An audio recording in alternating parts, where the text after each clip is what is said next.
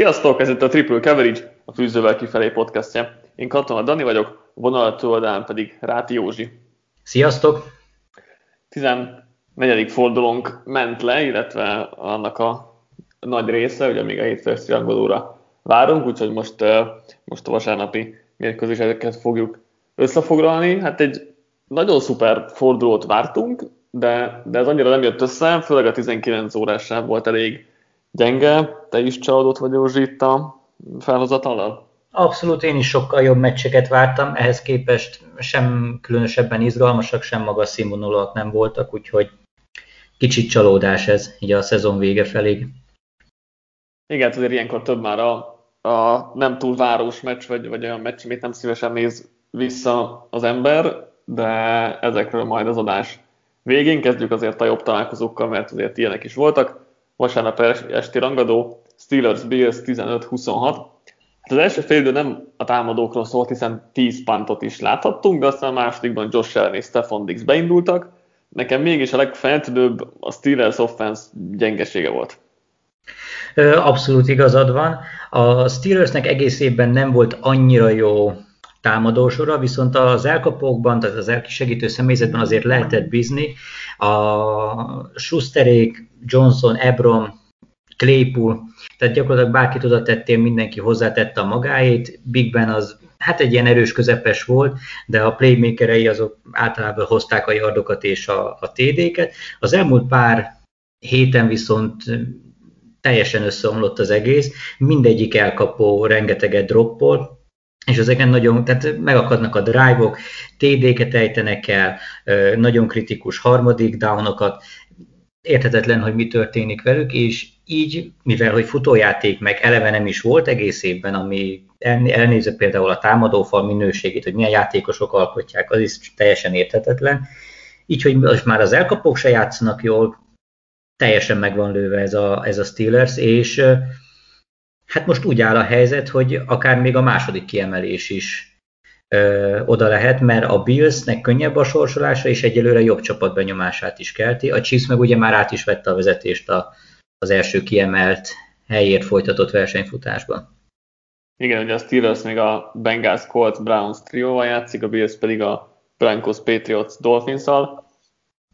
Igazából, hogyha ugye a Steelers egyet bukik, és, és a Bills be, behúzza az összeset, akkor ugye átveszi a Buffalo a második kiemelést, nyilván ez kicsit odébb van. Uh, igen, ez a sok drop, ez nagyon furcsa, illetve nem, nem is tudom mennyire furcsa, mert igazából egész évben azért sok volt, a legtöbben az egész, legtöbb dropja van a Steelersnek a szezonban, főleg ugye Deontay Johnson veszi ebből a részét, aki egyből az első drive-ban, vagy az első két drive-ban két dropot is összehozott, aztán az egész fél időre leültették aminek a fantasy csapatom nem örült túlzottan, de hát uh, nyilván nem, nem miatt dönt Tomlin úgy, ahogy. Nagyon, nagyon frusztráló ez az offense nekem, mert ugye futni nem tudnak, ami tényleg azért játékos állomány tekintve furcsa, de az egyik legrosszabb futásblokkoló támadó fal idén a, a Steelers-é.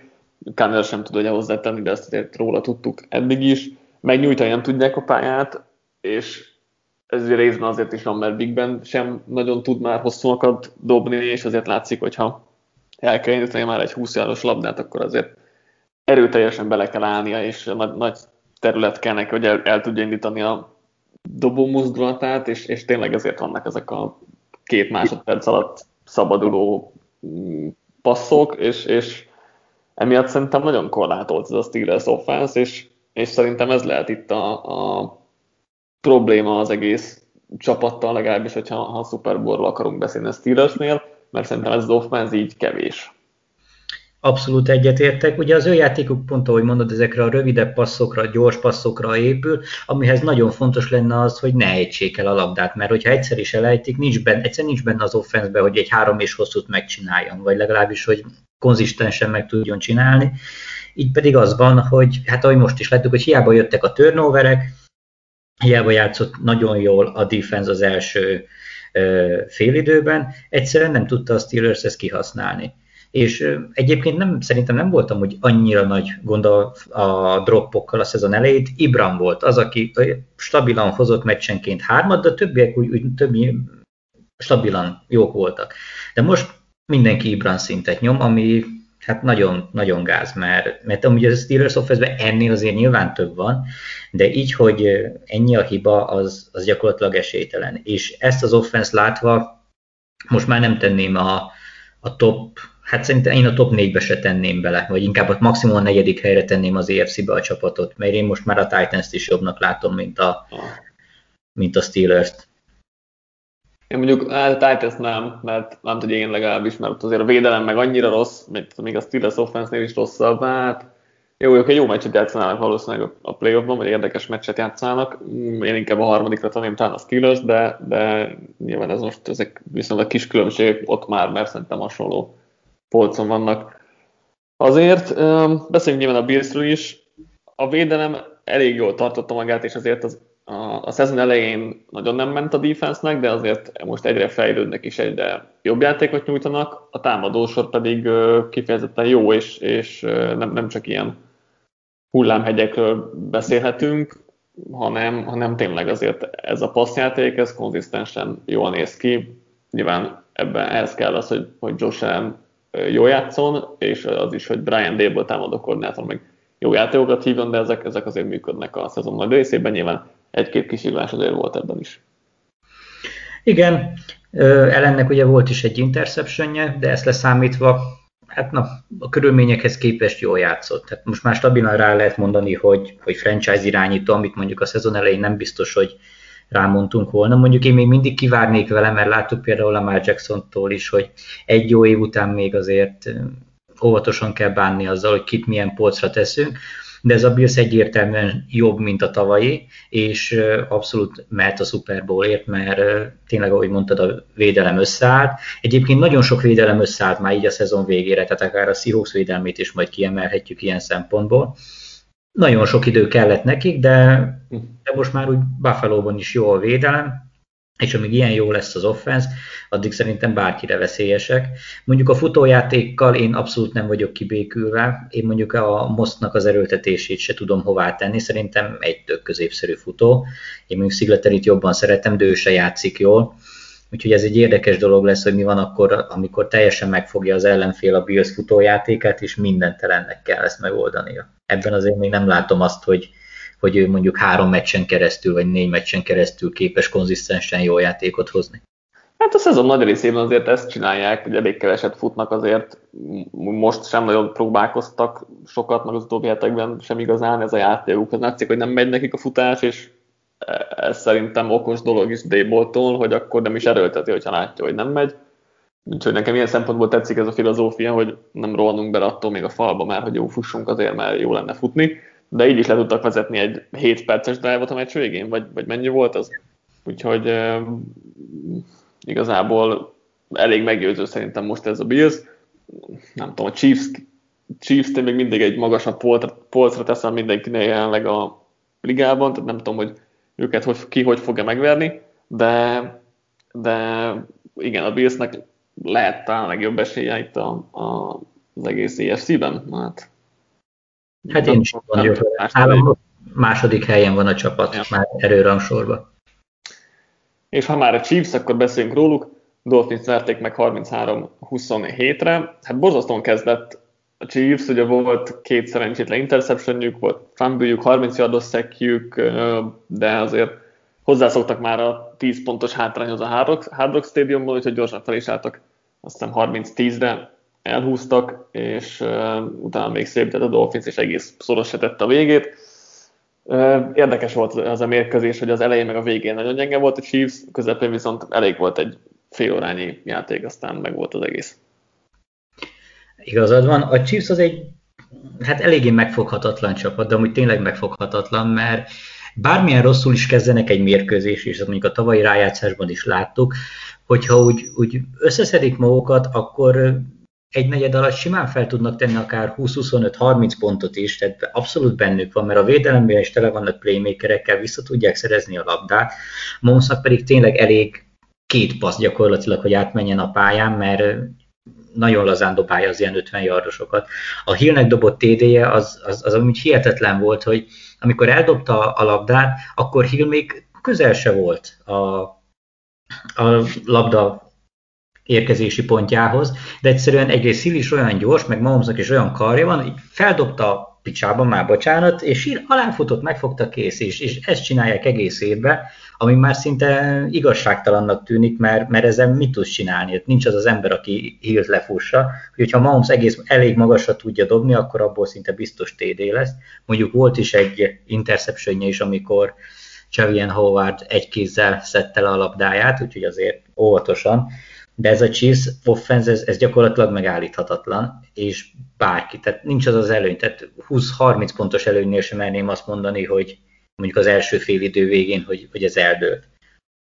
Csak hát Igen. hát nem kellene így kezdeni, nem tudom Mahomesnak milyen mi baja volt, mert amúgy az összes interceptionjét idén vagy a Raiders ellen dobta, vagy Flores ellen, és amúgy neki ő tavaly is, tehát a Brian Force védelmei ellen nagyon-nagyon nem megy neki, de, de így is majdnem 400 yarddal fejezte be, Hát igen, azért az eleje az elég szerencsétlen volt, két felpattanó interception is volt, oké, a Howardnak dobott, az, az, az más, másik tészta, az elején ugye kettő felpattanó volt, és tehát tényleg úgy nyert simán a Chiefs, vagy úgy húzott el simán a Chiefs, hogy teljesen bal szerencsések voltak az elején, és ez a félelmetes bennük, hogy, hogyha ha minden rosszul alakul, na az, az is mindegy, mert így is, így is megoldják, és, és nem tudom, nem, nem veszik komolyan ezeket a meccseket, amíg nincsenek hátrányban, és mert amikor mondjuk nagy, vagy fontos meccsük volt, mint a Ravens vagy a buccaneers akkor az elején, elejétől kezdve oda nyomták a lábukat a gázra, többi meccsen meg így, jó, hát majd, hogyha ég a ház, akkor majd megoldjuk, mert úgyis meg tudjuk. Nem tudom, hogy ez áll, ez áll le a háttérben, de kicsit így tűnik így kívülről a dolog. Hát, vagy egyszerűen ennyire magabiztosak, hogy, hogy csinálják, amit csinál, nem sikerül, akkor de nem pörögnek száz százalékon, hanem úgy vannak vele, hogy hát valahogy úgy is lesz, és végül valahogy, és az félelmetes, hogy tényleg valahogy mindig lesz, és jó lesz. Nem tudom, meg, nem tudom egyszerűen, tényleg én megfoghatatlan ez a csapat, hogy, hogy amikor nem játszik jól, akkor is nagyon jól játszik, és, és, és a semmiből, tehát úgy képesek ritmust váltani, és egy szenvedő, tényleg kilátásra tűnő offenz egy csettintésre gyakorlatilag liga elitté változik, és jönnek a hosszú passzok, jönnek a trükkös játékok, mert nem tudod levédekezni egyszerre Hilt, meg kelsey pláne, hogyha még Watkins is ott van, néha még, hogyha még a speciális egység is, vagy a védelem is hozzátesz. De egyszerűen tényleg valahogy mindig összejön nekik. Igen, és ez nem lehet véletlen valószínűleg. A, tudom, hogy a Dolphins az első félidőben elhúzhattak volna még jobban, de, de a Tuájéknak nem sikerült igazán mm, összehozni, a, vagy, vagy kihasználni a Chiefs hibáit. Aztán a másik félidőben már jól játszott Tango Vailoa, de, de akkor meg, meg kicsit késő volt, és lehet, hogy az, hogyha az első félidőben tud jobban játszani, akkor, akkor itt uh, szorosabb, vagy, vagy kérezettebben is lehetett volna a végén. Hát Tua szerintem nem játszik jól, tehát egész évben nem játszik jól, nem tesz szinte semmit hozzá a támadósorhoz, sőt a legtöbb esetben még el is, el is vesz. Mondjuk így is meg lesz a rájátszás, ami tök jó, de én tartom magamat ahhoz, amit nem tudom, két vagy három hete mondtam. A szezon már így, mivel Fitzpatrickkel nyertek, én végig nyomtam volna vele, mert sor, ö, szorosnak tűnik a végeredmény, de azért nem hiszem, hogy sokat kellett izgulni a, a Chiefs szempontjából.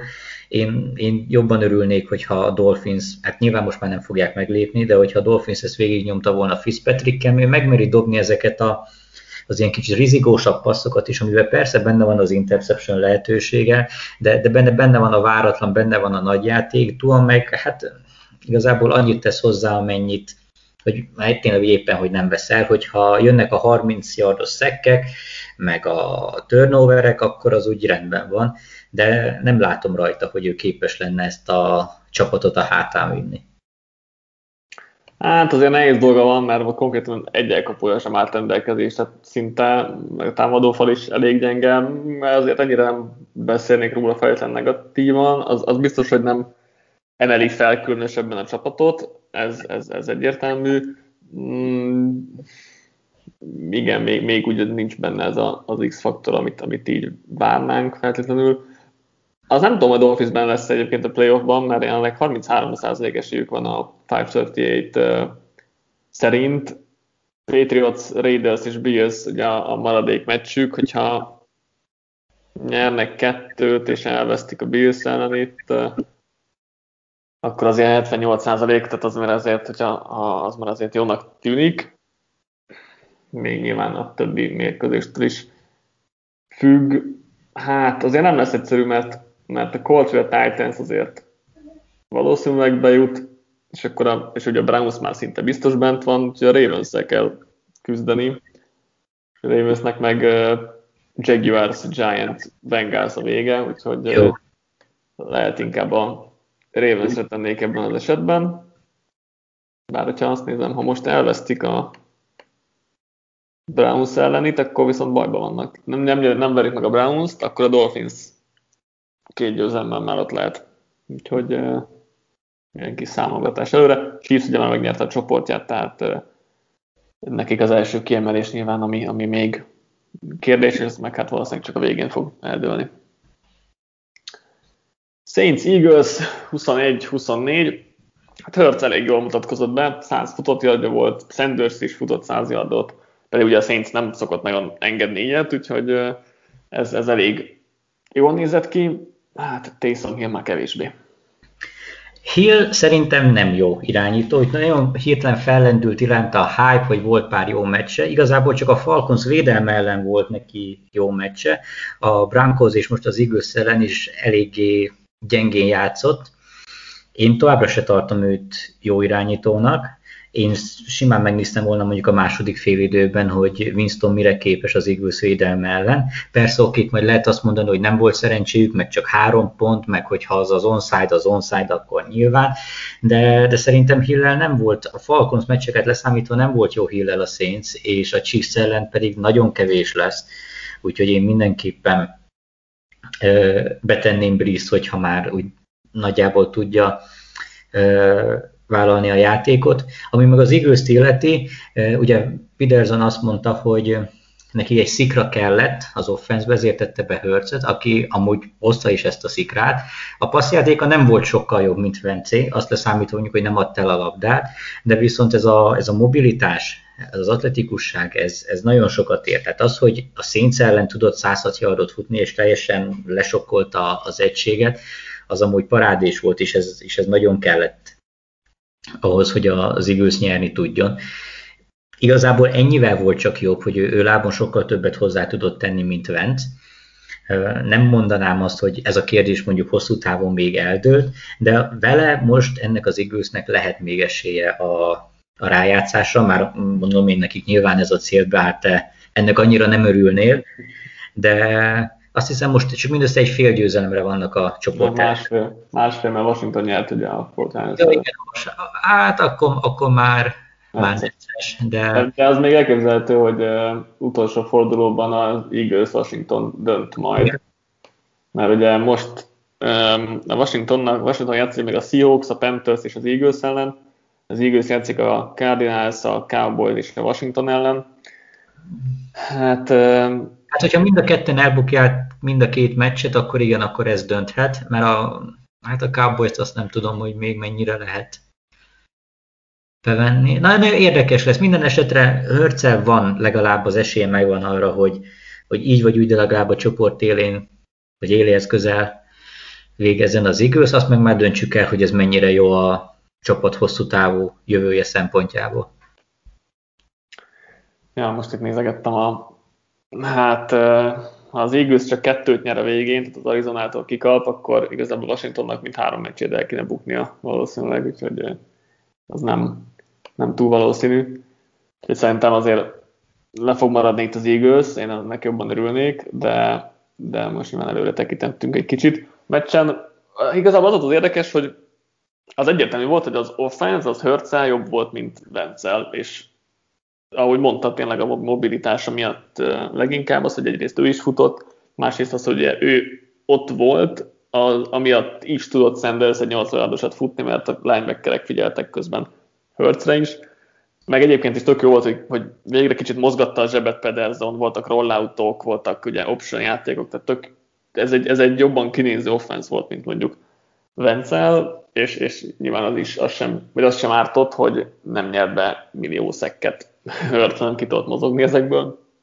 És meg, meg érdekes módon a támadófal is jobban nézett ki, nem tudom ez mennyire köszönhető annak, hogy, hogy a két játékosnak a stílusa ennyire eltérő, és emiatt jobban is nézett ki a, a, az offensive line, de minden esetre, minden esetre az egész támadósor jobb volt. Ebből tervezek majd hét játékait írni, még nem néztem vissza az Old 22 mert ugye még nem jött ki, úgyhogy majd remélem, hogy, hogy jó kis, vagy lesznek jó játékok, amiket be tudok mutatni itt az offense-ből.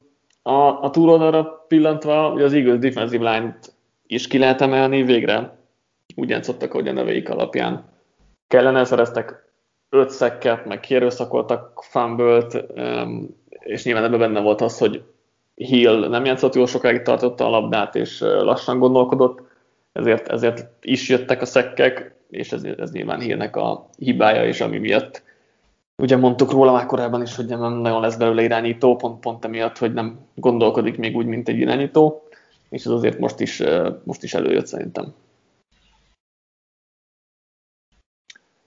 Ugye az Eagles jelenleg az 1 per 9-es picknek a birtokosa, ezt hogyha nem felejtem el, akkor mindegyik meccsnél el fogom mondani, hogy ki hogy áll jelenleg. A, a Saints pedig ugye most jelenleg a második kiemelt az NFC-ben, így ugye a, a Packers megelőzte az egymás elleni eredménnyel, és figyelnie kell a Saintsnek azért hátrafele is, mert a Rams vagy a Seahawks még akár, akár beelőzheti őket, főleg, hogyha ugye a Chiefs-től mondjuk kikapna a Saints jövő héten. Ugorjunk tovább, Vikings, Buccaneers 14-26. Furcsa meccs volt, mert, mert a Vikings az elején végigfutott a Buccaneers egyébként elég jó futás védelmén. Az elején Brady is belehibázgatott, de aztán ő feltámadta, Vikings kijött négy, vagy három mezőngot, meg egy extra pontot, és, nem, utána hátrányból már nem tudták a saját játékokat játszani nem tudom, volt-e akkor a különbség a két csapat között, mint ami az eredményt mutat, mint amit az eredmény mutat. Te, te mit gondolsz erről? Szerintem egyáltalán nem volt. Én óriási csalódtam megint a Bucksban. Nem tudom, nem tetszik. A, a védelem az olyan, amilyen azért a Vikings offense az utóbbi időben jól ment, és Cook is egy nagyon jó futó, és futáshoz kifejezetten jól blokkolnak, tehát az azért valamilyen szinten benne volt, hogy, hogy ők fog, tudni fognak haladni. Én viszont arra számítottam, hogy a Bucks legalább feltesz vagy 40 pontot, pláne úgy, hogy még mondjuk Kazinson volt, érdekes statisztika volt ezzel kapcsolatban, hogy Kazinson volt vagy 26 nyomás, vagy 26-szor volt rajta nyomás, Brady meg háromszor egész meccsen. Ez képes Brady 196 yarddal és két TD-vel fejezte be a meccset, abból is az egyik egy ilyen 50 yardos TD passz volt. Szerintem borzalmas, a, borzalmas nézni ezt a Bucks offense-t tele van sztárjátékosokkal, a támadófal is jól működik, ott van Brady, tehát még futni is tudnak, tehát tényleg minden adott lenne, hogy, hogy, hogy működjön ez a dolog. Ehelyett Arians csak azért is erőltette ezt, ezt a four verticals támadó filozófiát, hogy mi 20 yard alá nem nézünk. Tehát ez, ez innen indul ki az egész, hogy vagy futunk egyet, ami sikerül, vagy nem, vagy pedig 20 plusz yardos labdát indítunk el. És ebben vagy összejön, mint amikor azt hiszem Miller szerzett, igen, Scott Miller szerzett egy 48 yardos, akkor nem 50 yardos, csak 48 yardos td vagy pedig állnak bambán, és akkor jó, akkor jön a védelem. És ez, ez borzalmas. Tehát Brady világ életében úgy volt igazán a legjobb, hogy megvoltak ezek a rövid passzok, meg volt, támadták a pálya közepét, volt komoly Titan játék, és, és ezzel haladtak. De ezzel, hogy oké, okay, hogy meg tudja dobni a 40 yardos paszt, de nem kötelező.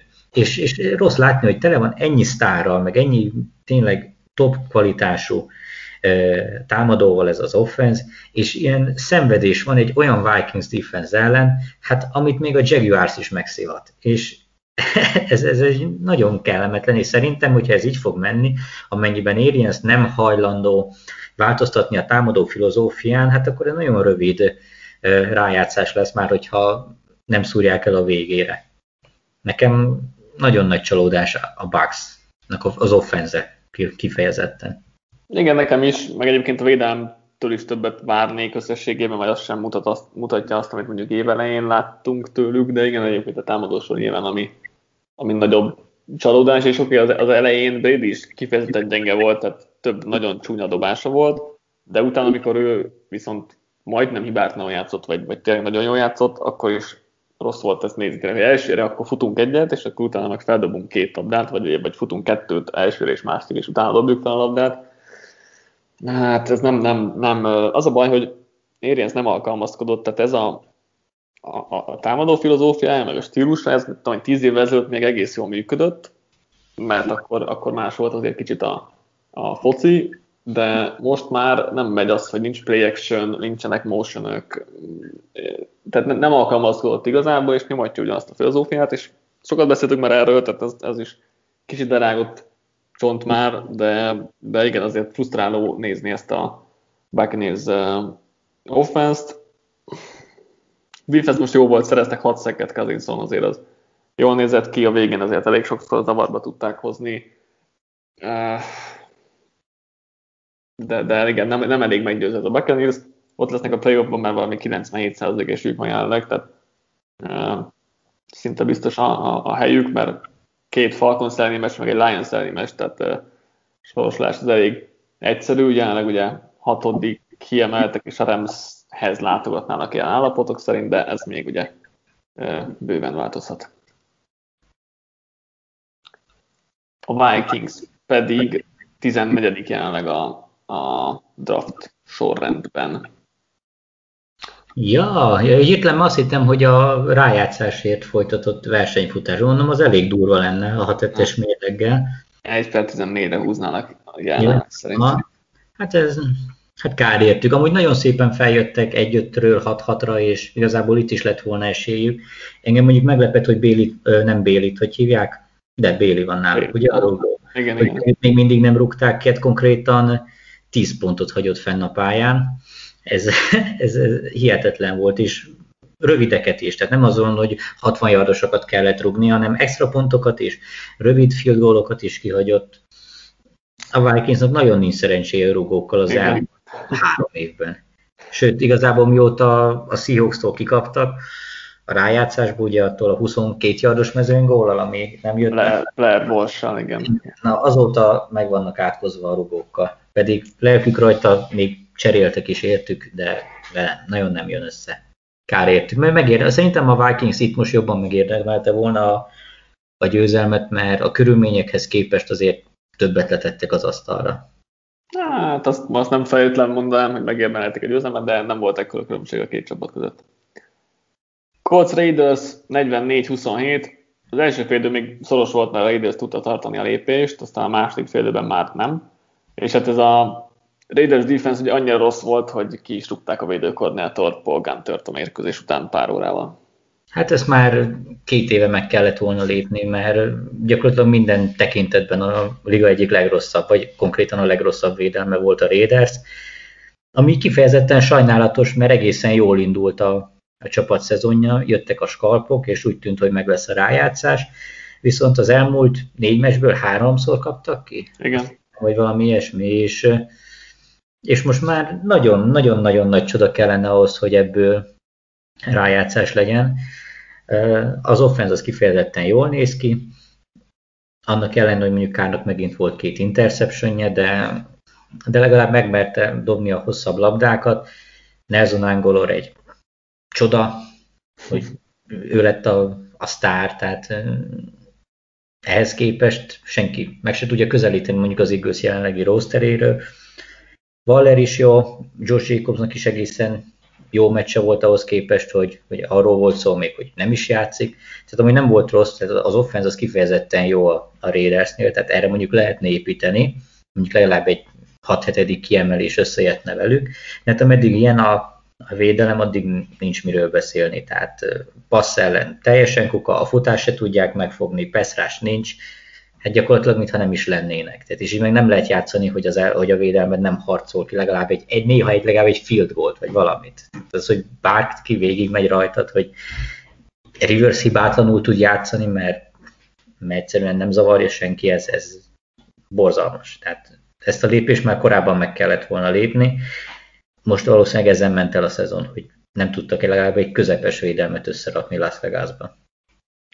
Hát igen, hogy ez a meccsen valami 465 yardot engedtek összesen, és ami 220 a földön, 7,7 yardos játékonként átlaggal, tehát tényleg ilyen nevetségesen magas számokat, tényleg Rivers hibátlan volt, Hilton is visszatért, Jonathan Taylor is vagy 100, nem tudom, 50 yardot futott, támadófal is már jól mutatott a Coltsnál, tehát Colts offense az ennél jobban nem mutathatott volna. Nyilván ebben benne van a Ravens, vagy a Raidersnek a gyengesége is védő oldalon, de, de azért ezek így jó jelek, hogy, hogy azért tud villanni ez a Colts offense, és láttuk, hogy azért, hogyha a Riversnek van ideje, és nem zavarják túlzottan, akkor ő kifejezetten jól tud idén játszani. Aztán majd a rájátszásban érdekesebb lesz, amikor lesz rajta nyomás, és úgy kéne teljesíteni, mert akkor meg inkább gyengén játszott, de, de ennél a mesnél maradva tényleg szuper volt ez a Colts offense. A Raidersnél meg azért voltak hibák, eladott játékok, mm, így, így nyilván nekik nehezebb dolgok volt, volt egy pick six is, ami a felpattanó labda volt, meg egy Kenny Moore egy, egy olyan interception szerzett, mint hogyha Odell Beckhamet láttuk volna, tényleg elképesztő um, játék volt. Rápillantva a helyezésekre, a Raiders jelenleg az 1 per 17-es picknek a birtokosa lenne, a Colts pedig hatodik kiemelt, és a Buffalohoz látogatna, hogyha minden így uh, alakulna. A Colts játszik még a Texans, Steelers, Jaguars trióval, Raiders pedig a Chargers, Dolphins, Denverrel, jelenleg 21% esélyt tud nekik a 538, úgyhogy majd, hogy nem kiírták magukat a playoffból. Washington football team, San Francisco 49ers 23-15. A Washingtonnak a védelme dominált egész egyszerűen, két védőtédét szereztek, és Chase meg igazából hazavitte az évvédő újonca díjat, mert olyan elképesztő teljesítmény nyújtott, hogy leesett az állunk.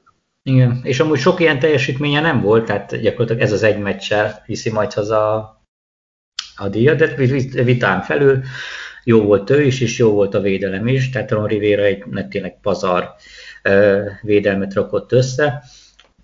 Nagyon kíváncsi leszek, mi lesz a szezon végén, hogy mennyire fogja majd bánni azt a Giants elleni két pontost, amikor hosszabbítás helyett inkább úgymond a győzelemre ment rá, idézőjelbe, ami mindenki tudja, hogy igazából csak jobb draft picket akart, mert nem hitte, hogy ebből a szezonból lesz bármi is. Ezt nem egyébként, de mindegy, ez most az...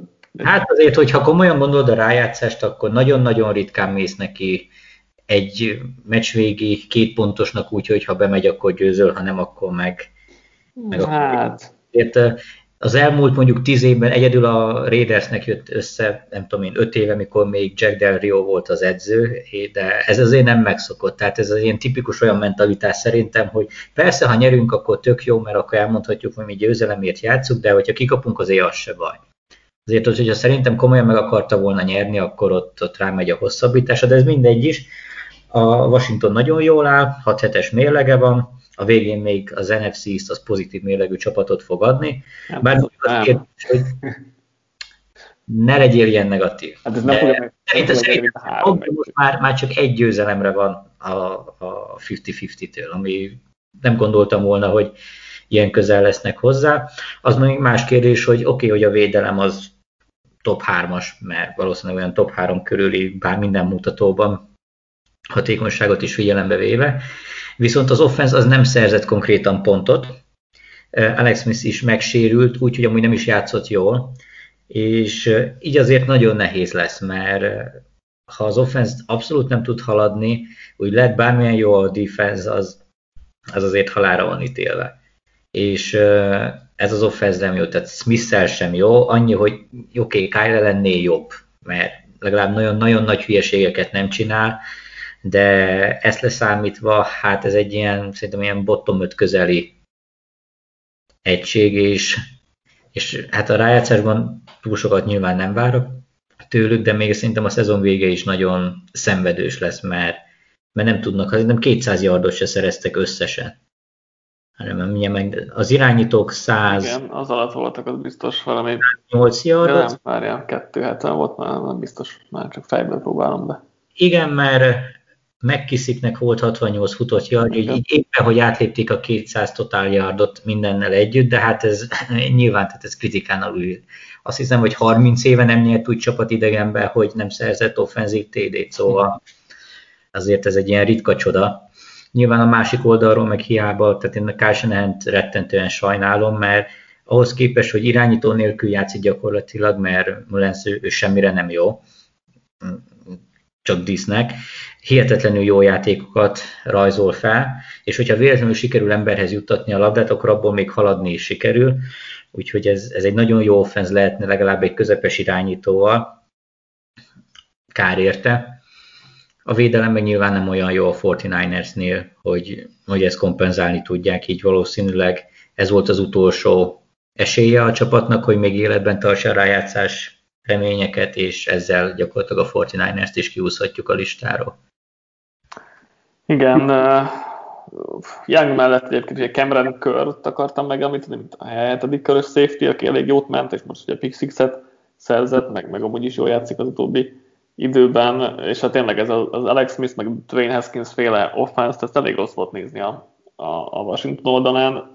Persze egyébként a Bullens vezette Fortnite offense is, tehát hogy uh, nem, nem egy közönségcsalogató és offense barát mérkőzés volt. Ugye a végén, mikor Haskins játszott, akkor az utolsó négy támadása, az free and out lett, és ugye ott tehát igazából négyszer adta meg az esélyt a Fortnite-nek, hogy visszajön a meccsbe, de nem sikerült, ugye nem segítette ezt a próbálkozást, a Dibó Samuel a meccs első snapjén megsérült, úgyhogy a legjobb támadójátékosát is elvesztette a Fortnite-ers. Hát elég, elég reménytelen meccs volt uh, offense oldalon mindkét, mindkét részről. Tényleg Chase miatt érdemes megnézni, mert amit ő produkált, az, az tényleg parádés volt. Hát az első fél volt Szekiek QB hitje, negatív erőszerülése, leütött passza, kierő szakott fumble összeszedett és visszaadott fumble térdére, tényleg, tényleg elképesztő volt a csávó. A Washington meg ugye most egy győzelemmel vezeti az NFC East-et, amelyik egyébként most már nem a valaha volt legrosszabb csoport, úgyhogy sikerült eljutni erről a csúfos teljesítményről. És ugye Seahawks, Panthers, Eagles még a maradék mm, sorrend, akár egy 8-8 összejöhet igazából, de, de akár a 6-10 is még elképzelhető, mert nehéz még itt ezzel jósolni, mert, mert azért nem megy az Washington. Bárki ellen, tehát az, az még egy érdekes kérdés lesz. Igen. Ugye a 49ers jelen pillanatban az 1 per 12-es pick, a Washington pedig ugye negyedik kiemelt jelenleg az NFC-ben, és jelenleg a Seahawks-t fogadnák. Azért az még sok minden változtatott azon a, a, a környéken az NFC-ben. Például ott lett a Cardinals is, amelyik a Giants-től kapott ki, ugye a Giants-et verte meg, bocsánat, 26 hétre. Hát a Giants-et nagyon hype itt a múlt héten, de most, most mindenki visszatérhetett a földre, mert, mert ez egy nagyon csúfos vereség volt. Igen, az, hogy Daniel Jones visszatért, az, az túl sok vizet nem zavart. Szerencsétlen hatszor szekkelték, 127 yardig jutott, tehát jó, nem mondom, hogy Colt McCoy többet tudott volna hozzátenni, mert valószínűleg nem.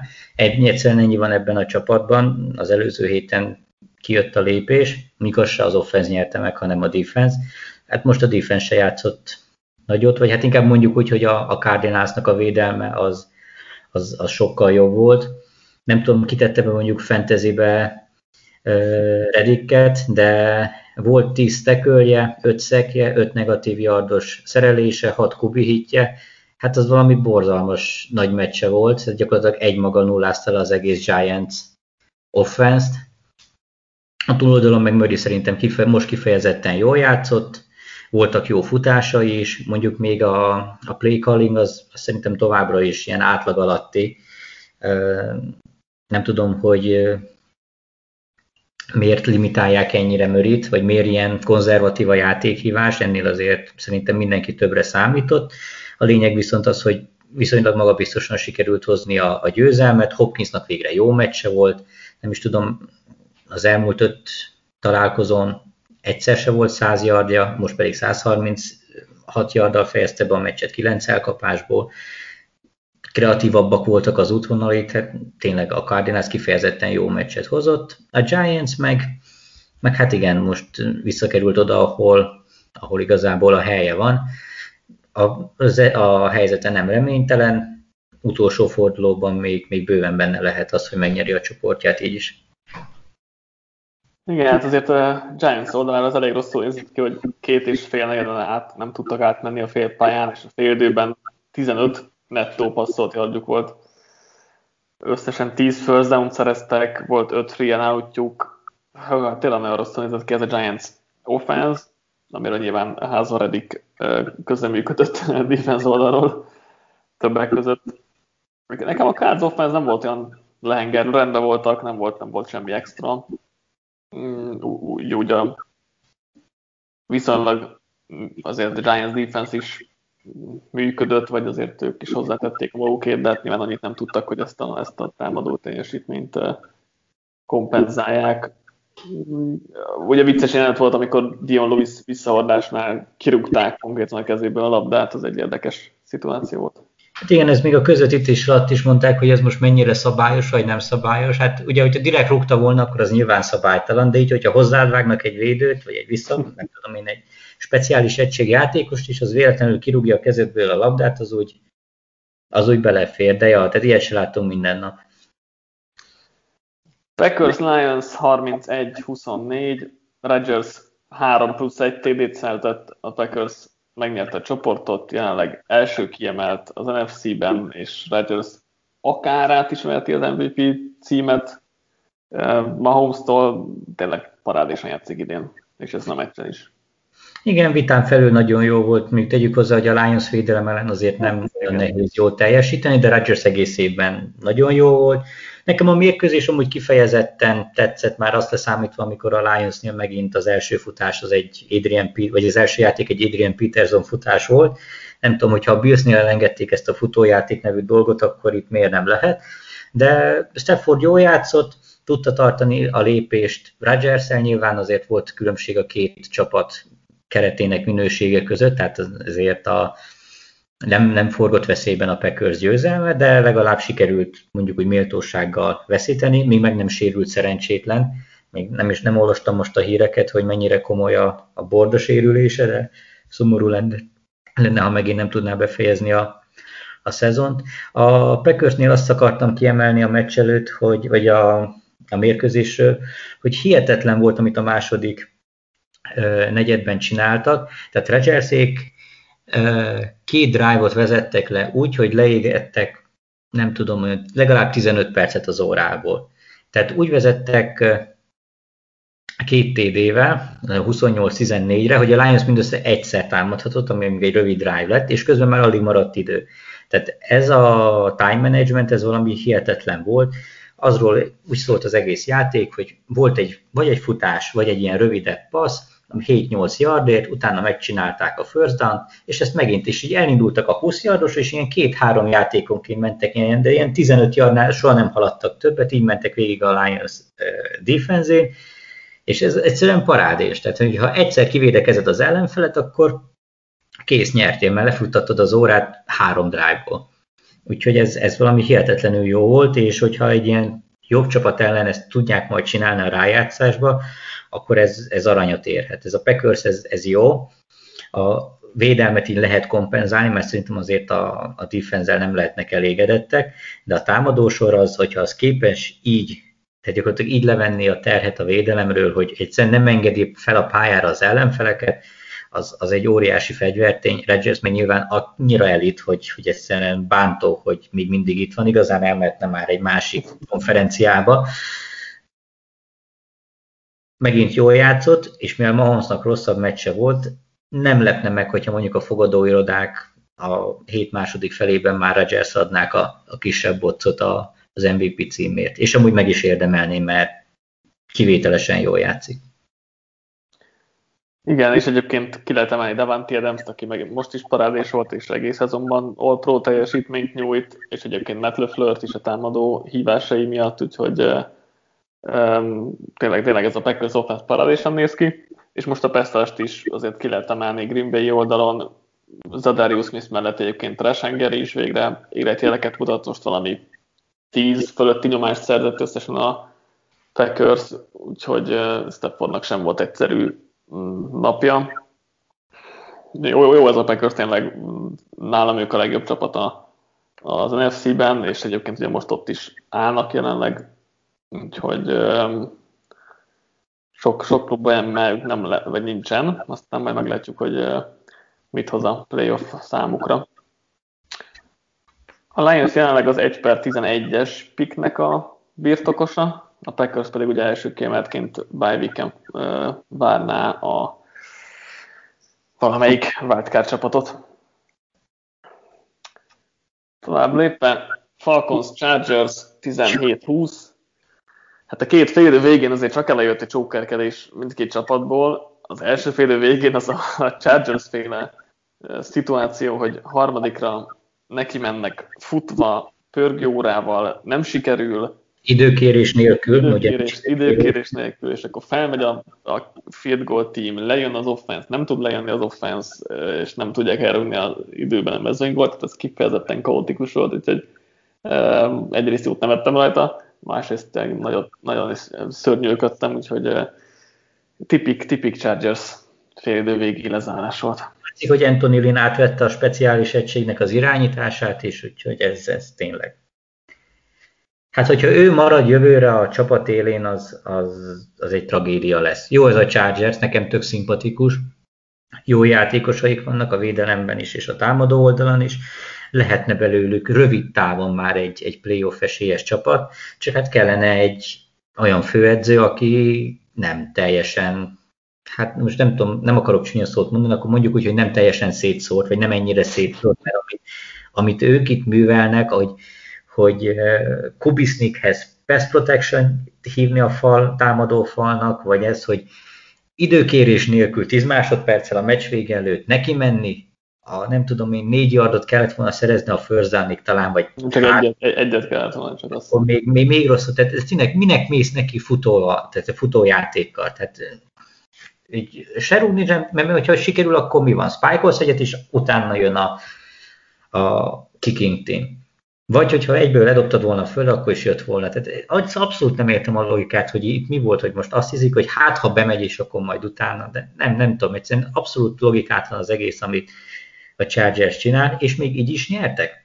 Mert a meccs végén is mi volt, azt négyszer adták el az utolsó, háromszor, háromszor adták el a labdát, tehát az is borzalmas, hogy Matt Ryan eladta, uh, Herbert visszaadta, majd Matt Ryan megint eladta, és akkor így lőtte végén egy győztes mezőny volt a Chargers. Borzalmas, borzalmas. És amúgy a Falcons ellene teljesen homály, legalábbis a játékos állományát tekintve, de teljesen szétestek fejben a játékosok és az edzők is. Nem tudom, hogy ezt, ezt mondjuk a Falconsnál hogy lehet megoldani, mert ott azért van egy ilyen kemény mag, akik már, már régóta ott vannak, úgyhogy ott nem lesz olyan egyszerű az átállást vagy a, a rebuildet megcsinálni, de sajnálom úgy mindkét csapatot, mert tényleg nagyon jó játékosok és szimpatikus játékosok vannak ott, akik szerintem ennél sokkal többet érnek, ehelyett gyakorlatilag minden héten csak nevetünk rajtuk, mert egy bohózat, amit, amit összehoznak. Igen, a Falcons az egész második félidőben nem szerzett pontot, ami szintén elég szégyen teljes teljesítmény. Igen, hát a végén tényleg ez az oda-vissza interception, ez nagyon vicces volt, és hát az első félidő végét, meg tényleg az a, meg a QB sneakes pass protection, meg ugye kommunikációs hiba volt, de ugye az is főedzői felelősség, tehát ez, ezek mind Lin nyakába varhatók. Chargers most az 1 per 5, Falcons az 1 per 7 jelen pillanatban, úgyhogy így, így állnak most a csapatok a draft kapcsán. Broncos Panthers 32-27. Végre Drew egy kifejezetten jó mérkőzést hozott le, főleg a második félben. Ez volt a legjobb passer ratingje az egész évben. Hát ez volt az egy, ez egyetlen jó meccse egész évben. Tehát direkt megnéztem a, a statisztikáit a mérkőzés után, hogy hogy most akkor mondhatom-e majd azt, hogy jó, jó volt legalább minden harmadik meccsén hoz egy jó teljesítmény, de nem, tehát Lucknak ez volt az egy, az első értelmes teljesítménye idén, ami mondjuk meg is látszott a csapat támadójátékán, kifejezetten jó volt. Mondjuk azt nem értem, hogy Jerry Judit miért ignorálja ennyire az elmúlt három meccsen, mármint a, úgy értve a három meccsen, hogy amikor a, volt irányítója a csapatnak, teljesen láthatatlan. Ennél én sokkal többet vártam volna tőle, de ezzel együtt is kifejezetten jó volt.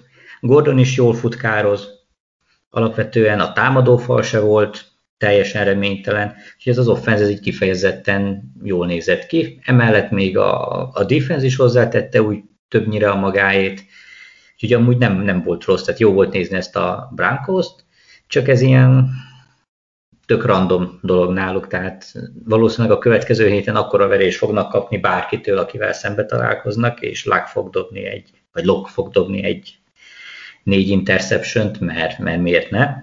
De most ez jó volt, tehát hogyha csak ezt az egy meccset láttad volna a Broncos-tól idén, akkor azt hinnéd, hogy ez egy tök jó ilyen playoff-szerű csapat, egy franchise irányítóval. Igen, ugye KJ Hamlert lehet kiemelni, aki hosszú elkapásokat szerzett, a két, két hosszú tévőt is szerzett loktól, tényleg a védelem is egyébként jól nézett ki. A túloldalon a Panthersnél, hát azt lehet mondani, hogy a defense zsinórban 5. meccsén szerzett egy fumble-t, vagy szedett össze fumble és most megint majdnem TD lett belőle. Úgyhogy ezt el lehet mondani pozitívan róluk, de egyébként a defense az nem nézett ki valami jól. Támadóknál Bridgewater nem játszott jól, nem volt ugye McCaffrey meg DJ Moore, de hát ugye McCaffrey egész évben nem volt kb. Nem, nem volt tényleg az egy jó teljesítmény Bridgewater-től, azt meg nem fogom sosem megérteni, hogy negyedik és nyolcra miért dob valaki egy yardos paszt. Ezt, ezt nem tudom megérteni. Nem, ez, ez, ez nekem is a halálom, tehát hogy minek olyan játékokat hívni, ez mondjuk a Lionsnél is volt, mikor bejött Chase Daniel, hogy amikor meg kell tenned mondjuk 10 yardot, vagy ahogy te mondod, 8 yardot, miért hívnak olyan játékot, ami még pláne negyedikre, ami esélytelen. Még félnek, hogy eladja a labdát, tehát úgyis elveszítik, hogyha nem sikerül. Szóval hívjanak be olyan játékot, mint hogyha nem tudom én, Tom Brady lenne az irányító, aztán nézzék meg, mert rosszabb úgy se lehet. És amúgy egyet értek, Bridgewater nem játszott jól, pedig nekem ez a Panthers féle offenzív rendszer, ez, ez kifejezetten tetszik, tehát nagyon jó kis kreatív játékaik vannak, és egy jó irányítóval szerintem ebből egy ilyen nagyon potens kis offenz lehet de most jövőre még biztos, hogy Bridgewater lesz az irányító, már csak a szerződése miatt is, ami szerintem így pik pazarlás, én inkább egy egyéves, vagy nem tudom én, egy plusz egy éves szerződést adtam volna neki, de nem lehetne meg, hogyha a Panthers akár draftolna egy irányítót most az első körben is, mert Bridgewater egyszerűen nem, nem az a szint. Tehát ő egy, ahogy a nevében is benne van, egy ilyen bridge kubin, aki tök jó, tehát hogy elmenedzselgeti a csapatot, míg a rookie össze nem szedi magát, de franchise köré építeni azt nem lehet. Igen, azért szerintem a, a Panthers bekarikázhatjuk, mint első vagy második körben irányított húzó csapat, vagy legalábbis azt tervező csapat. Ugye most az 1 per 6-os pick az övék, ami, ami azért elég jól néz ki irányító szempontból, akár cserélvel, akár a nélkül is és jónak néz ki, ugye a QB lesz, hogyha a, lemaradhatok volna, akkor Bálint és, és Patrik csináltak erről egy podcastot, úgyhogy azt, azt mindenképp hallgassátok meg. Broncos pedig 1 per 13 jelenleg, ami uh, nagy, nagy ugrás a múlt hetihez képest, mert ugye azért uh, valahol a 6-7 körül voltak. De hát egy győzelem az ennyit tesz jelenleg itt a sok-sok gyenge uh, csapat között. Nekik az irányító kérdés, az most gondolom kitolódik még egy évvel. Texans Bears 7-36. Hát úgy tűnik, hogy nem minden az irányító, kell egy csapat is köré, ez most kiderült, mert hát a, jobb irányító egyértelműen nem tud semmihez sem kezdeni egy ilyen nulla csapattal körülötte. Ha ez abszolút így van. Nagyon sajnáltam a Texans, meg úgy összességében watson mert amúgy ő tényleg mindent megtett, próbált futni, próbált passzolni, amit lehetett, ő letette az asztalra, de hát egyszerűen nem maradt se, fala nem voltak kisegítő személyzet, az teljesen elfogyott, egyedül meg ennyit ér a védelem, az meg, hát mit mondjuk egy olyan védelemről, ami 267 yardot és 3 TD-t enged Trubisky-nak, úgyhogy 126-os passer ratingje volt. Emellett pedig még a futójátékból is Montgomery 11 futásból 113 yardot szerzett, még jó volt benne egy 80 yardos futás is, de hát ez, ez bot, botrányos volt. Tám, nem is tudom, a Bears pántolt egyáltalán, vagy ameddig még nem Gervis time volt, hogy addig pántoltak-e. Egyszerűen kritikán aluli, amit a, a Texans az nyújtani tud, és ugye ez egy nagyon érdekes kérdés, hogy mondjuk, hogyha te főedző jelölt vagy, bevállalnád ezt a Texans-t úgy, hogy Watsonon kívül tényleg nincs egy értelmes játékos sem a keretben, de még pénzed sincsen, és pikjeid sem lesznek. Egyszerűen borzalmas, ami a csapattal történt. Bill O'Brien ezt, ezt tökéletesen elintézte. Ez két-három év kuka innen, legalábbis szerintem. Hát igen, ez egy jó kérdés, meg erről majd, majd január elején biztos sokat fogunk beszélgetni, hogy melyik, melyik főedzői állás mennyire vonzó. Igazából egy évet kell kibírni a Texans, mert utána megint lesz pick, meg pénz, meg, meg minden lesz, úgyhogy nyilván utána lehet csak elkezdeni építkezni, és akkor még sehol se tartanak, tehát ezt nyilván hozzá kell venni.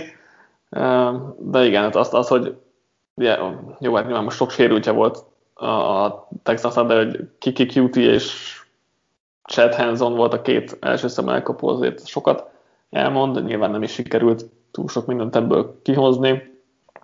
Ahogy mondta, tényleg Trubisky jól játszott, most tetszett az offense felépítése is Matt Nagy-től, um, oké, okay, nyilván Texans defense, tehát azt hozzá kell tenni, ettől függetlenül ez most azért jól nézett ki. Tulajdon Khalil megment végre egy nagyot, vártuk már, mert, mert összességében jól játszott eddig is, csak nem látszott a statisztikai lapon, most végre ez is megtörtént, hogy szerzett safety is, elég sok nyomást is gyakorolt, szekkek, talán fumble is volt, mert most nem vagyok biztos, úgyhogy ez, ez jól nézett ki, nyilván a Bersze jobb csapat jelenleg, Na, az, az volt az érdekes kérdés, hogy ezt Watson egyedül képes-e kompenzálni, de hát, hát nem, nem volt képes. Texans lenne az 1 per 8-as pick jelenleg, de ugye ezt majd a Dolphins használhatja fel. A chicago pedig az 1 per 15-ös jelenleg, úgyhogy ők nem tudom, még reménykednek el valamennyire a, a, a playoffban. Jelenleg a 538 szerint 20% esélyük van. Ugye a Cardinals, Cardinals verességekkel lennének leginkább hozzá, meg, meg nyilván Bears győzelmek, de mm, hát hogyha nyerik a két, ugye játszanak még a vikings meg a jaguars a Cardinals pedig játszik még a, a fortnite meg a rams akár ez, hogyha két vereség a Cardinalsnak, két győzelem a Bearsnek, akkor, akkor meg lehet a playoff igazából. Más uh, út, más utat annyira nem látunk. Menjünk a három maradék meccsünkre, amik leginkább edzőmeccsekre hajaztak. Titans Jaguars 31-10. Derek Henry szokásosan beindult a Jaguars elleni évadbeli második meccsén 215 yard és két TD-t szerzett, meg volt megint. Igen, három yarddal, több, három yarddal többje volt, mint Tenehillnek, aki ami szintén jól játszott, 212 yardot és két TD-t passzolt. Ebből egyébként 112 yardot AJ Brown szedett össze, akit szerintem már lassan nyugodtan emlegethetünk a liga öt legjobb elkapója között, tehát az egykezes elkapása az, az valami parádés volt. A mérkőzésről egyébként nem igazán lehet túl sok mindent elmondani, mert ég és föld volt a különbség a két csapat között, tehát a, a Titans gyakorlatilag egy fél óra alatt felpakolt 30 pontot, miközben a Jaguarsnak úgy volt három pontja, hogy az is egy fumble után született, és haladni akkor se tudtak semmit, csak egyszerűen olyan közelről voltak, hogy onnan már kihagyni se lehetett a rugást. Nyilván az jó tett a Jacksonville-nek, hogy Lennon végre leült a padra. Nem nagyon értem ezt a kubikeringőt, ami a csapatnál van. Mindenki tudta, hogy hogy Glennon nem jobb, mint Minsú, és ez nem csak most derült ki, hanem az előző meccsen is pocsékul játszott. Tényleg nem értem, mi a terv. Abban se vagyok biztos, hogy Minsút visszateszik-e a kezdőbe, mert, mert simán el tudom képzelni, hogy Merónéval ott megbeszélték fent, hogy nem tudom én, adnak neki valamilyen ügyvezetői állást, tanácsadóit, csak akkor biztosan legyen meg az 1 per 2, és akkor megint beteszik Lennont. És legutóbb, ugye, legutóbb arra jöttek a hírek, hogy lehet, hogy ő marad az állásában, ami hát elég meglepő és rossz döntés lenne szerintem, de ugye mivel ugye Coldwell-t, a general manager kivágták, ugye vele együtt lehetett volna egyszerre Maront is kirúgni, de ezt nem lépték meg, és most olvastam olyanokat még vasárnap nap közben, hogy, hogy lehet, hogy marad, vagy valószínűleg marad, most nem emlékszem pontosan, mit, mit írtak, mondtak. Hát azért az problémás lenne, bár lehet, hogy azért szellőztették ezt meg, hogy menjen rá az egy per kettőre tényleg, ne próbáljon megnyerni, de... Abszolút lehet Minden esetre ebből a Jaguarsban nincs benne még egy győzelem. Igazából az is érthetetlen, hogy legalább az az egy, hogy jött össze. Abszolút Jets szinten van a csapat. Az biztos, hogy jobb tesz, jobbat tesz nekik, hogyha Minsú van a kezdőben, mert ugyan ő se egy jó irányító, mert olyan hajdosokat nem tud hozzátenni, de őt legalább érdekes nézni, mert, mert csinál váratlan dolgokat. És ennyi. Ennyi, ami pozitívumot el lehet mondani. A támadó szekció az az kuka, tehát még nem tudom, mi történt DJ Csárkkal, de megint egy borzalmas meccse volt, 9 felé szálló labdából kettőt húzott le 16 yardért, és ez már hetek óta így megy, tehát nem top elkapó az idei formája alapján. A védelem meg, meg hát olyan, amilyen van 11 ember, akik úgy néha ott bókrásznak a pályán, de, de ennyi, tehát olyan, hogy védekezni futás ellen, passz ellen, vagy mondjuk esetleg sietetni az ellenfél irányítóját, az úgy, az úgy nem igazán van meg. Szerintem nem sokan tudnák mondjuk most a kezdő 11-ét a Jaguars védelemnek felsorolni. Óriási átalakulás ez a, mondjuk a tavalyi évhez képest és akár. Itt egy ilyen csendes halál van kilátásban, hogy remélhetőleg nem kapnak minden meccsen 30 pontot, hanem csak mondjuk 23-ra kapnak ki, és akkor már boldogan lehet tervezgetni az 1 per 2-es pikkel, de de ezt is csak akkor mondom, hogyha Minsú játszik, mert ha Lennon lesz, akkor tényleg, tehát nem javaslom senkinek, hogy megnézze a, a meccset. Még az ellenfél szurkolóinak sem, mert, mert dögunalom. Tehát tényleg, mint egy edzőmeccset nézni. Igen, egy Jaguars, akkor, ahogy mondtad, az 1 per 2-es piknek a birtokos, ha a Jets valahogy talál egy győzelmet, akkor egyébként átvehetnék az 1 per 1-et, úgyhogy Patriotsnak lehet szurkolni az utolsó körben leginkább, mert azt hiszem, a Jets még a steelers meg a, nem, bocsánat, rams és a browns játszik. Uh, igen, szóval Jetsnél se valószínű, de arról, vagy, hogy, hogy nyernek mi meccset, de arról még majd beszélünk. Titans pedig ugye jelenleg az e, a, a, a negyedik kiemelt az AFC-ben, de packers játszanak még, és hogyha ott kikapnak, és a, a Colts végignyeri a maradék meccseit, akkor akkor a Titans csak a wildcard-ra csúszik. Következő mérkőzésünk szintén hasonlóan remek színvonalú volt. Cowboys Bengals 37. Hát Andy Dalton a volt csapat ellen nyert, ha bár olyan sok dolga azért nem volt, mert, mert a Bengals első három drive az elvesztett fumble végződött, és, és innentől igazából vége is lett a mérkőzésnek szinte. Hát én ezt a meccset végignéztem, mert ugye én írtam belőle az összefoglalót ennek a Bengalsnak idén már nem kellene pályára lépni, és nem megbántva senkit, de ez mindenkinek ez lenne a legjobb. Tehát az, hogy az első három drive-ból három fumble hozol össze, amiből egyébként a Cowboys 17 pontot szerzett, tehát gyakorlatilag el is dőlt itt már a mérkőzés, hát az, az tényleg rossz volt nézni. Tehát ez mint az ilyen gagyi romantikus filmekben, amikor tudod, hogy valami nagyon ciki dolog jön, és már neked fáj, hogy neked kellemetlen, és ezzel is úgy voltam vele, hogy rossz volt nézni, tehát mert nem, már sajnálni se tudtam a Bengals, mert ne, ilyen nincs. És utána kaptak 12 pontot, és jó, még próbálkoztak, azt hiszem össze is jött utána egy TD, de és kivételesen mondjuk AJ Green kapta el, úgyhogy tök jó, most papíron visszatért, amúgy nem, tehát őt is el kell felejteni.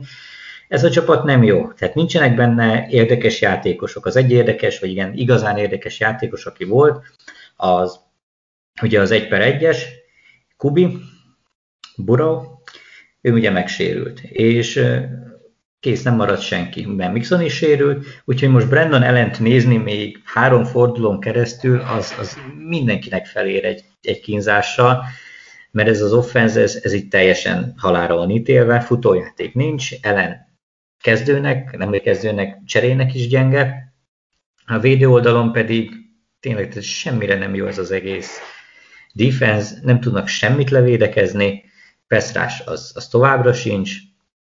Igazából a Cowboys úgy nyert 37-re, tehát 23, hát 3 TD különbséggel, hogy kb. semmit nem kellett csinálnia, csak nézni, hogy mit szerencsétlenkedik össze az ellenfél. És ebből még azt se tudod leszűrni, hogy a Cowboys az most mennyire komolyan vehető, mert, mert gyakorlatilag bárkit odaállíthattál volna, a Bengals ellen, az, az garantáltan nyer.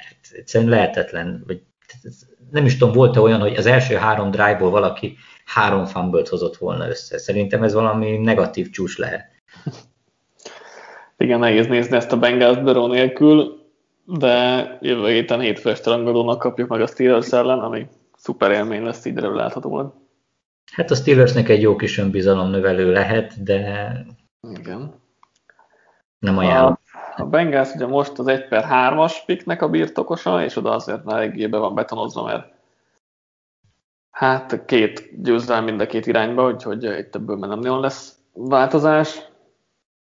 A Dallas pedig az 1 per 4 jelenleg, ugye a sorsolásának köszönhetően, meg, meg hogy nyert a Chargers, és mondjuk az Eagles is nyert, úgyhogy uh, szerencséje volt a Dallasnak, hogy a győzelemmel nem mozdultak előrébb.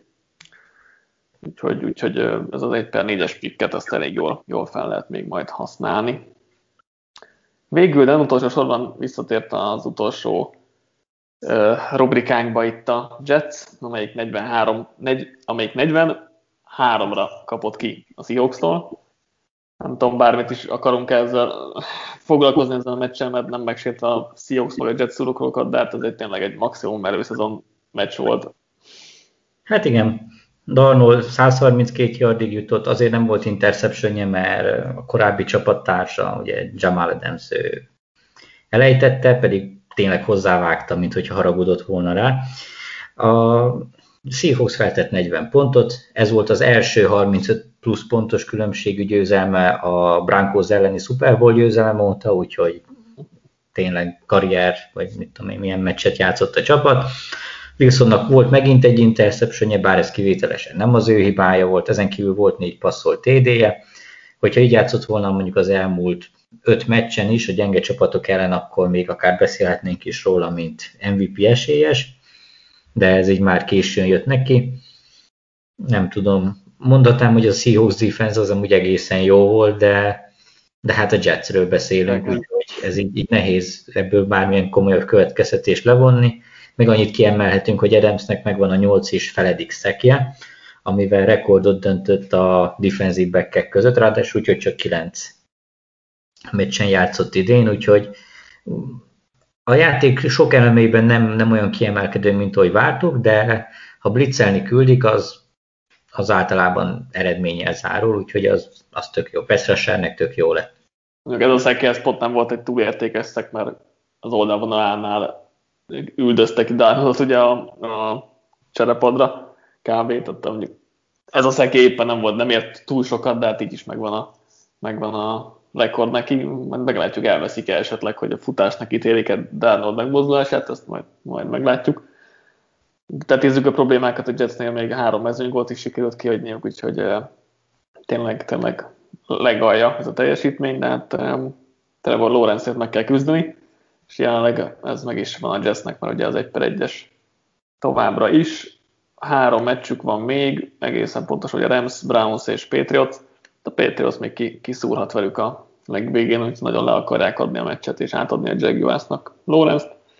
Ilyen összeesküvés elméletnek ez jó, de nem tudom mennyi valóság alapja lesz, vagy egyáltalán meg lehet-e verni a Jetset ebben a játékban. Hát mondjuk a Patriots már korábban is kapott ki csoport ellenféltől az utolsó héten, mondjuk úgy akkor igazából már bejutottak a rájátszásba, és akkor mi mondjuk az első fél időben Brady is a pályán volt, tehát úgy papíron csináltak úgy, mintha nagyon nyerni akartak volna, de szerintem ez a Patriots szempontjából sokkal jobb lenne, hogyha egyrészt a Jets nyerne, Hát és ők nem is próbálnak nyerni, mert Adam Gaze biztos, hogy nem akar 0-16-tal leköszönni, meg szerintem a játékosok is inkább győzelemmel mennének haza. Már, tehát ez ugye a Pesznek meg sokkal jobb lenne, mert egyrészt plusz egy vereség, ami magasabb draft pozíció, és nekik most kell a magas draft pozíció. Másrészt pedig ugye kiszúrnak a Jetsel is hosszú távon, ugye ez egy ilyen win-win szituáció lenne, mármint a Adam Gézéknek, meg Belicseknek is, hogyha nyerne a Jets a Patriots ellen, úgyhogy én nem lepne meg, hogy nem tudom én, egy olyan géplennel állnának ki, hogy Newton csak passzol, vagy, vagy, vagy Stidhamet küldik be, vagy nem tudom, mindenkit covid erre tesznek, aztán le, azt mondják. Te, na látod, ez mondjuk egy tök jó dolog, mindenkit betesznek úgyis utolsó forduló, tét nélküli. Jó, megfertőzöd a játékosokat azért. Az Igen, Belicek ott megfertőz mindenkit, aztán eladják a meccset, és akkor a Jets így 2-0-ra nyer ez esküszöm nem lepődnék meg, hogyha hirtelen a meccs előtt két nappal jönnének a hírek, hogy úristen, 20 covidos találtak a Patriotsnál. Igen, de Hörinek volt egy olyan elmélete még az első Jets Patriotsnál talán, hogy akkor mindenki safety-t visz, és akkor folyamatos safety kell, aztán kinek lesz több a végére. Ez lehet még egy taktika. Igen, a Jets az 1 per 1-es, a Seahawks pedig jelenleg a, az ötödik kiemelt, és Washingtonba látogatna um, a, a wildcard körben, de ahogy már mondtam, itt még sok minden változhat az NFC kiemelései körül. Na, hát ennyi volt akkor az összefoglaló része az adásnak. Még egy gyors mm, jóslást mondjunk a Ravens-Browns uh, hétfő esti rangadóra. Hát én alapvetően arra számítok, hogy a, a Browns az mégiscsak Browns, és az ennyi jó meccsük, de még továbbra sem hittem el, hogy ők jó csapat, tehát ennyi jó meccsük nem lehet egymás után. Én arra számítok, hogy a Ravens azért már picit egészséges, úgyhogy ott lesz Andrews is, meg szinte mindenki visszatért a Covid listáról. Így azért, ha, ha nehezebben is, mint ahogy mondjuk a szezon előtt vártuk volna, de azért ilyen sok futással, egy relatíve jó Jackson teljesítménnyel behúzzák a mérkőzést. És nyilván másik oldalról pedig arra számítok, hogy, hogy Mayfield hozza a szokásos formáját, tehát ez a, nem tudom én, 200 yard, 2 TD, 2 interception, egy fumble szintet, és mondjuk 6 ponttal nyer a Ravens, hogy valami egy labda birtoklásnyi különbséggel, de, de én valahogy érzem a Ravensbe, hogy, hogy mivel lesz neki sokkal fontosabb megnyerni, ezért ők, ők beúzzák. Igen, mm. Ugye az első meccsen nagyon simán nyert a Ravens, ott nyilván valamennyire változtak az erőviszonyok, vagy mások lettek a csapatok, de azért annyira nagyon nem, tehát azért a meccsapok azok ugyanúgy megvannak. Mm, szerintem a Ravens defense az jól össze fogja tudni zavarni Mayfieldet. Az egy érdekesebb kérdés, hogy a Ravens offense mit fog tudni csinálni a Browns defense ellen, mert ugye elvileg a Browns defense azért a földön jó, futás ellen, de, de azért az a Ravens féle futás, ez más, mint bármelyik más csapatnak a futása. A levegőben viszont borzasztó a Browns, tehát itt lehetne őket megsebezni, az viszont már nehezebb kérdés, hogy a Ravens mennyire tudja kihasználni, úgyhogy ilyen szempontból érdekes meccs lesz. Kíváncsi nagyon, tehát jó, jó, jó meccset várok. Aztán mondjuk az egész fordulót, vagy jó fordulót vártunk, de egyre annyira nem jött, de hát ha itt a végére bejön egy, bejön egy szuper meccs. Ennyi volt akkor a mai adásunk, holnap újra lesz kedvesti fények, és ha minden jól megy, akkor Patrick Bálint és Chester jelentkeznek még egy adással a héten, úgyhogy ez a, az eheti programunk, és hát jövő héten ugyanígy hétfő jelentkezünk egy összefoglaló adással, úgyhogy jó meccs nézést a Ravens Brownsra, és hát holnap akkor a kedvesti fényekkel jövünk legközelebb. Sziasztok! Sziasztok!